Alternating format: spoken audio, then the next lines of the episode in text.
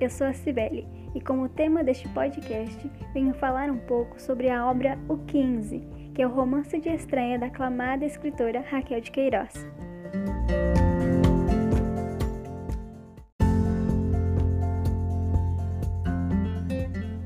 Mas antes, quero te contar algo importante que descobri e que faz toda a diferença. Que é sempre que possível eu gosto de saber um pouco mais sobre o autor do livro que estou prestes a ler não a biografia completa, mas para poder ter uma noção maior, saber em que situações ele foi escrito. É, me pôr no lugar de alguém em situações desconhecidas me torna mais compreensível com os acontecimentos, que assim como na vida real, serão inesperados, me fazendo aprender através da experiência e história de outras pessoas.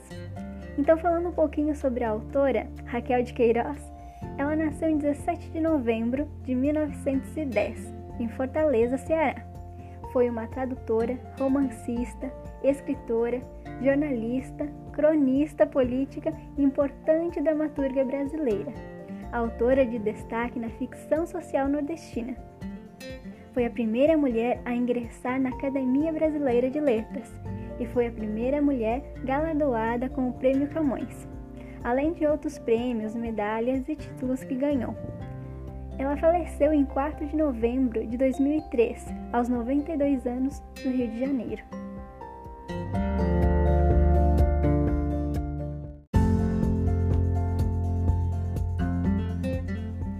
O livro O 15 foi lançado pela primeira vez em 1930, em edição financiada pela própria autora, que tinha apenas 19 anos.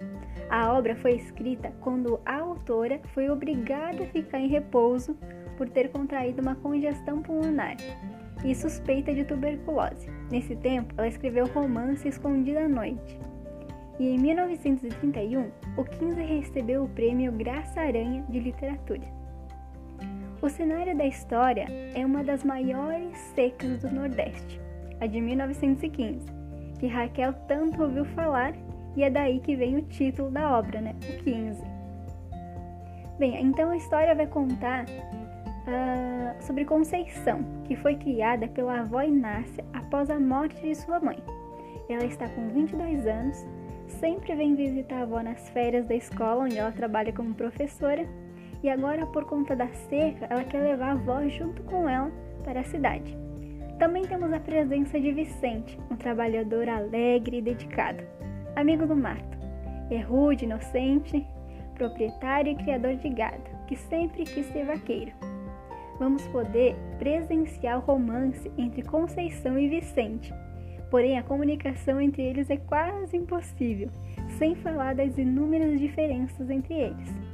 Enquanto ela é uma moça esclarecida, estudada, vê ele como um simples peão, ignorante, sem assunto e machista. Conceição é uma mulher diferente, com ideias e opiniões diferentes da maioria das mulheres da sua época. E a criação de gado é a principal fonte de renda das famílias da região, mas por conta da seca, animais e pessoas morrem, sendo difícil encontrar alternativas para enfrentar a falta d'água, expondo de maneira única e original o drama causado.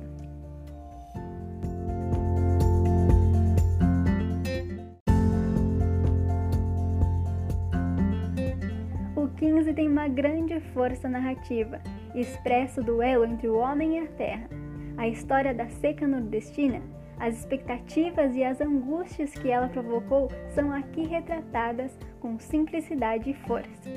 Também podemos ver sobre a questão feminista, a mulher na sociedade, e isso tanto na vida de Conceição, a personagem, quanto na vida de Raquel, a autora, mostrando que determinados valores vão mudar de pessoa para pessoa. São apresentados dilemas e preocupações que temos até hoje, que nos remete a pensarmos e agirmos mais em prol das pessoas, do nosso planeta e dos nossos direitos.